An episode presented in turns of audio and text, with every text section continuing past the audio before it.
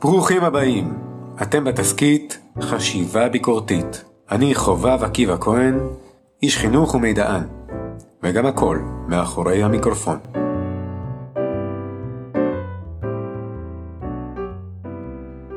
מאזינים יקרים, לכבוד חג חירות האדם, וחג הפסח המתקרב, הוא תמיד מתקרב, גם אם תשמעו אותו עוד שנה. הפרק הזה הוא מעין הרהור בשרשרת. אתם מוזמנים לצאת איתי למסע ארוך. שלא כמו אלוהים שלקח את ישראל במדבר 40 שנה, אתם כבר יכולים לראות כמה זמן זה ייקח. החלטתי לעשות פרק די אסוציאטיבי. הפרק הזה הוא על מחשבה חופשית. אולי בגלל זה הוא יישמע יותר כמו ספרות תודעה, ופחות כמו האזנה סדורה. יותר אייסיטאוור, פחות סנייק.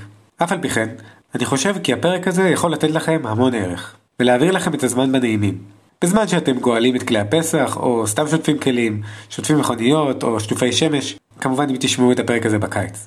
הפרק הזה, בניגוד לפרקים אחרים, יהיה קצת טוב עבור, אבל אני מקווה שתצליחו מדי פעם לרחף מעל פני המים.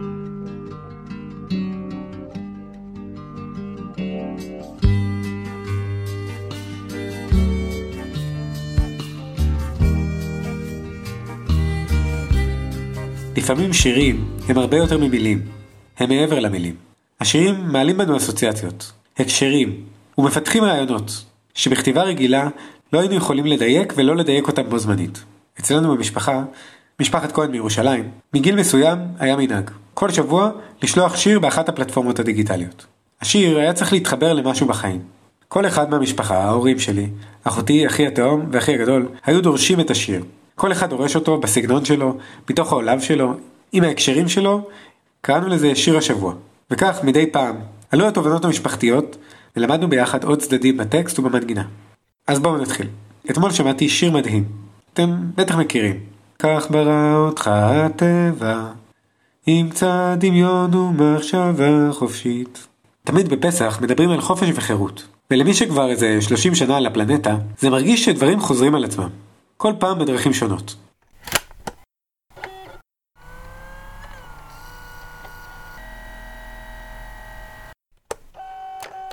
לכאורה, כל פסח צריך להרכיב את משקפי התלת מימד ולראות את עצמנו יוצאים ממצרים. כל אחד והמצרים שלו. כל אחד מדבר על חופש במקום שהוא פוגש אותו. למרות שיש לכל אחד מאיתנו תחושה, ואולי אפילו ידיעה מאוד ברורה מהו חופש, הדיון בסוגיה בחיי היום יום ומבחינה פילוסופית עמוס מאוד. ומתוך כל בליל הדעות הזה, לפעמים לא ברור מהו חופש.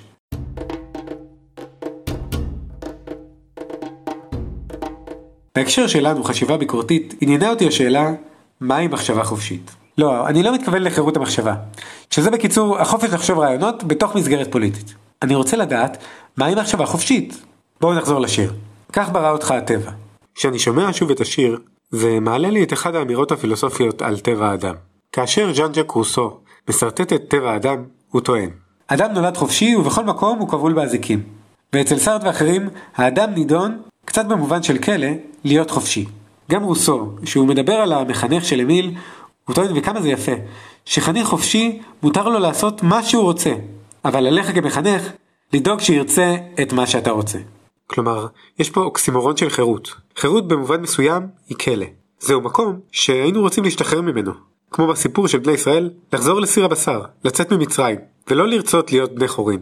השאלה היא על הבעיה הפסיכולוגית של החופש בחברה המודרנית. ואיך אנחנו מבקשים לברוח מהחופש שאנו נידונים אליו. האזיקים שמחזיקים אותנו בכלא תודעתי. בואו נחזור לאזיקים. איזה כבלים יש לנו בחברה המודרנית? כדי להבין איך אנחנו בורחים מהחופש, נלך לפילוסוף ולפסיכולוג ארי פרום, ולמחשבות שלו לאחר מלחמת העולם השנייה. פרום מציף לנו בעיה בעניין הזה של החופש. הוא טוען שיש דיאלקטיקה בפסיכולוגיה של החופש במודרנה. הדיאלקטיקה הזאת מציגה מתח, מתח בהרגשת החופש. עבור פרום, המודרנה מצד אחד הגבירה את החשיבות של היחיד, וכך יצרה אינדיבידואלים אוטונומיים, ומצד שני, הפכה אותו לדי חסר אונים. מבחינה פסיכולוגית, היא הפכה אותו לבודד בתוך חברת ההמונים. מצד אחד היא שחררה אותו ממוסדות ואמונות והגדילה את החופש לעשייה ולחשיבה, ומצד שני, היא גרמה להמון סוגי תלות חדשים, מבחינה חברתית, כלכלית, תרבותית, פוליטית. בבסיס התפיסה הזאתי, פרום טוען כי האדם מרגיש שהעולם מאיים עליו, ולכן הוא בורח מעצמו, בורח מאחריות אישית. האדם ניצב בדילמה, בין דרישות החברה לבין צרכיו הפרטיים.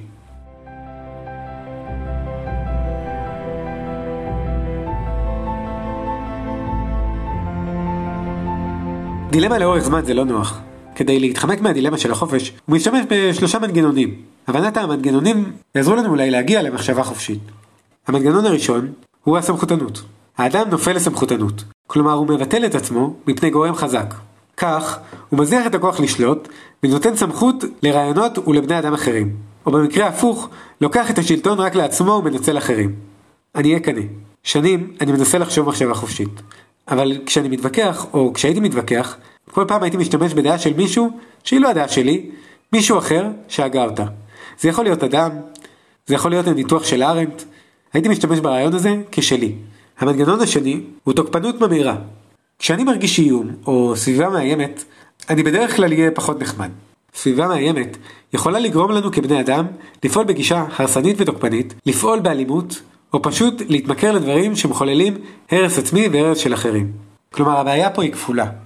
לא רק שאין לנו מחשבות עצמאיות, הרי לקחנו את המחשבות ולא אמרנו דבר בשם אומרו, אלא אנחנו מתחילים להיות רעים לעצמנו ולסביבה. מספיק לראות איך האדם הכי רגוע בעולם עולה על הכביש, ואז כל השלווה הסטואית שלו הופכת אותו לאחד האנשים שחיכו בתור במשחק מלך הפלאפל. המנגנון השלישי הוא הקונפורמיות של האוטומט, או תומנות כפייתית. נדמה לנו כי אם נהיה דומים לאחרים, תפחית את האיום, את הניכור. הנה, אנחנו ביחד. השאלה, כמה אנחנו ביחד? האם לכולנו אותן רצונות? כולנו רוצים לטוס לדרום אמריקה? האם לכולנו אותם רגשות? כולנו מרגישים אותו דבר תמיד? האם לכולנו אותם מחשבות, אותם אורחות חיים? האם זה מבחירה? זה אולי המנגנון הכי בעייתי. כי למעשה זו אשליה שבה האדם מדמיין או מדמה שהוא בן חורין. למרות שבתכלס הוא יותר כמו קוף אחרי בן אדם. קונה באיקאה, חי בסרט של לגו, הוא פשוט מאבד את זהותו. הוא מתאים את עצמו לציפיות החברה. מה למדנו על מחשבה חופשית? היא מחשבה עצמאית, מחשבה אמיתית שלנו. מחשבה שאינה הרסנית, אלא מטיבה, לנו ולסביבה. היא מחשבה כתמרור אזהרה לגבי הרצון הכללי, וצריכה אותנו לראות אותנו מול הרצון הכללי.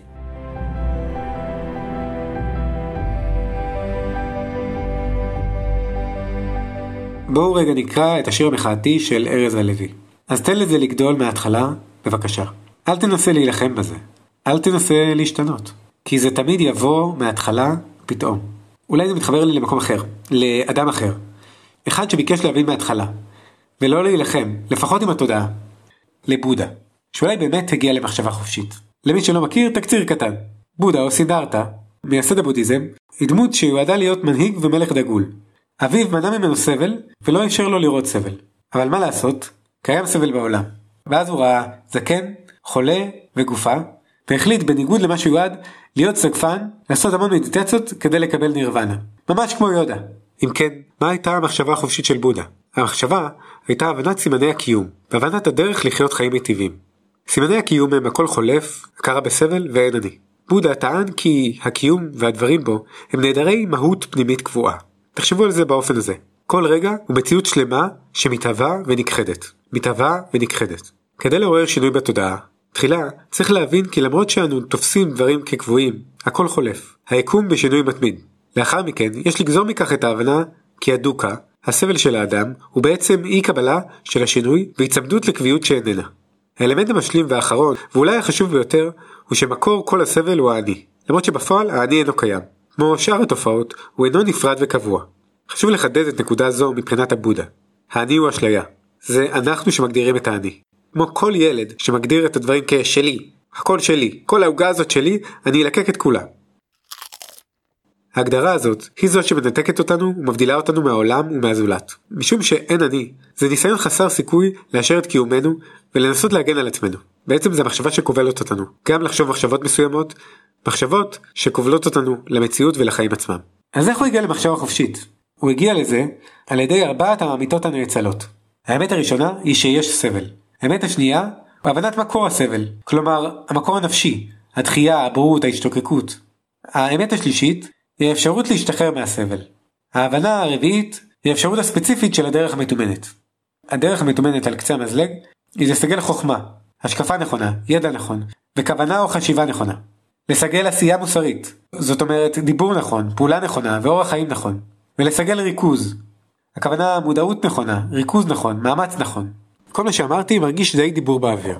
אבל כולנו יכולים להשתחרר. תחשבו על הרגע הזה, שפעם אחת הייתם באוטובוס, או באוטו, ואיחרתם לאיזה מקום. מקום שרציתם להגיע אליו בזמן. בגלל זה, הפכתם להיות מאוד לחוצים. בדקתם כל מאית השנייה את השעון, והזמן זז נורא נורא לאט, הכל היה מעצבן.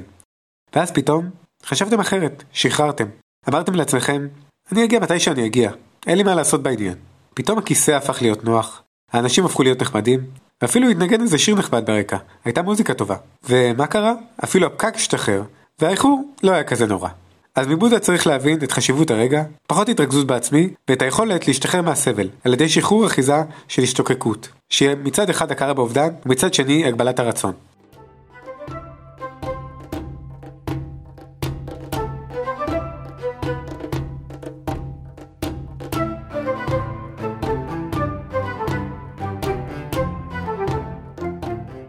מה לעשות?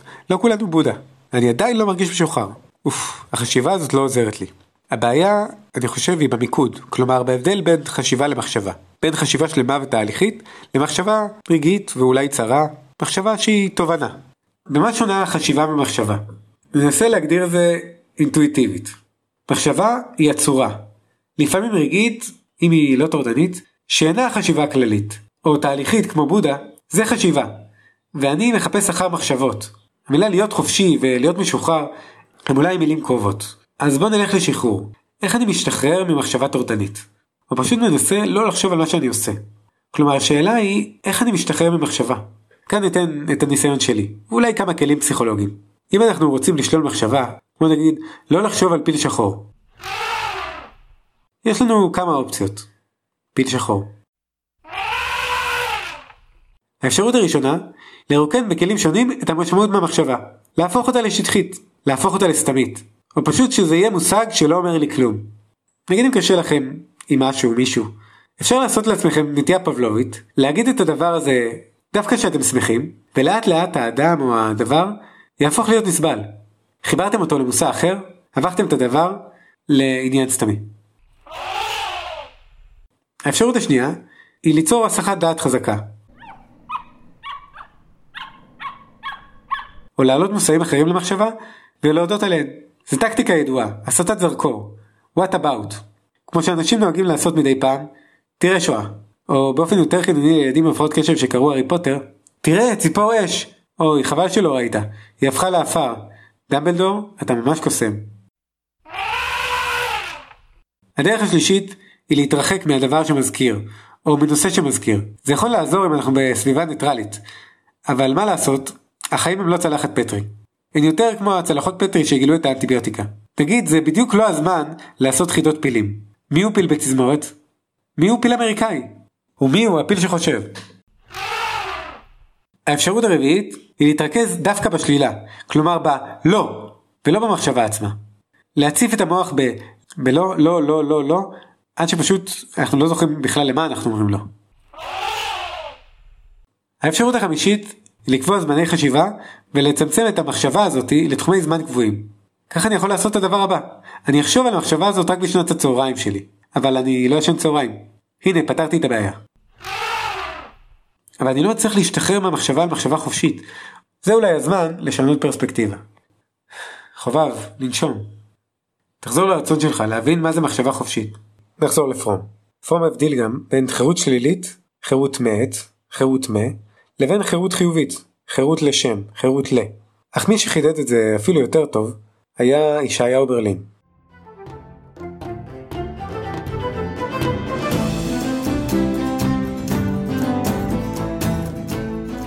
ברלין שואל, אילו יסודות במשנתם של הוגים לאורך ההיסטוריה הוביל להבנת חירות כשלילית, נגטיבית, חופש מה, ואילו יסודות הובילו הוגים הומניסטים ואחרים לחשוב חירות חיובית, חופש ל. בכך הוא מתכוון לחירות כחדש, כמימוש עצמי. עם החירות השלילית, היא מצב בו אין שום תנאים והגבלות העומדות בפני הרצון, או במילים אחרות, אי התערבות של גוף כלשהו בפעולות האדם.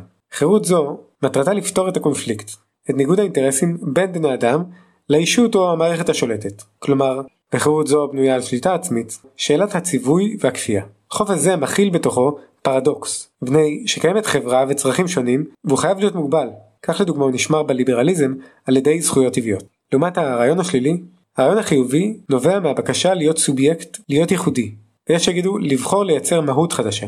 הדרך להגיע לחופש ל היא במובן מסוים לצאת מהתפקיד והמסגרת על ידי תבונה ביקורתית. הבנה של האני האמיתי, ההוויה שלי כשלעצמי, מתוך התפיסה כי קיום קודם למהות. יש פה בעצם את הפער בין ברי סחרוף, כולם רוצים להיות חופשיים אבל ממה? ובין מוקי, ששואל, מה זה חופש בכלל?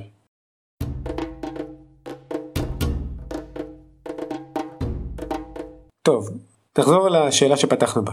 השאלה היא, מהי מחשבה חופשית? ראינו כי כל הניסיון שלנו לשחרר הוא בעצם סוג של חופש אחד, חופש מה. אבל יש גם את החופש ל, להיות מודע, להגשים את הייחודיות שלי.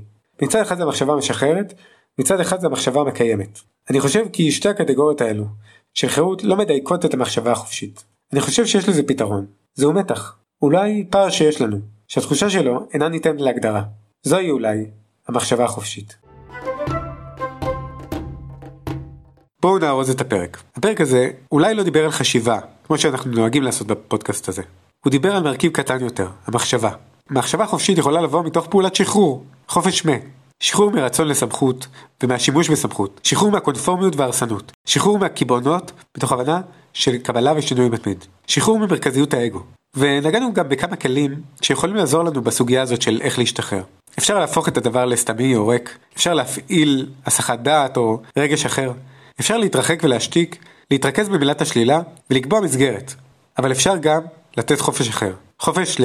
יכולת שלנו לחשוב באופן ייחודי וקונסטרוקטיבי. מחשבה חופשית. אנחנו צריכים לחפש את המחשבה העצמאית והייחודית מתוך כוונה מטיבה. ננסה עד כמה שאפשר להתרכז ברגע. כך גם בבחירות שלנו נרשה לעצמנו להיות גמישים, לחשוב שינוי, ולראות את העולם בפרספקטיבה דינמית, רחבה וכוללת. אבל אני רוצה להשאיר אתכם עם עוד צידה קטנה לדרך. לא על מחשבה חופשית, אלא על האדם החופשי. אולי האדם החושב. זו ידיעה של הוגה, הרב אברהם יהושע אשל, שהוא דייק במיוחד. מי הוא אם כן האדם החושב? האדם היוצר אשר אינו צריך בזרם ההכרח, אשר אינו כבול בשלשלות התהליכים, אשר אינו משועבד לנסיבות. אנו בני חורים ברגעים יקרי מציאות. רוב הזמן אנו מונעים מכוחו של תהליך. אנו נכנעים לתכונות אופי שירשנו, לעוצמת השפעתן של נסיבות חיצוניות. החירות אינה מצב מתמיד של האדם, כולנו ניחנו בפוטנציאל לחירות, אך למעשה אנו פועלים מתוך חירות רק ברגעים נדירים של יצירתיות. האם במהלך ההסכת עלתה לכם מחשבה חופשית? האם יכולתם להיזכר באחת? איך הייתם מגדירים מחשבה חופשית? מוזמנים לענות ולהגיב על כך בקבוצת הטלגרם של הפודקאסט, או סתם לערער לעצמכם. הפרק הבא יהיה בעצם כמה פרקים. נדבר על הכובעים של דבונו.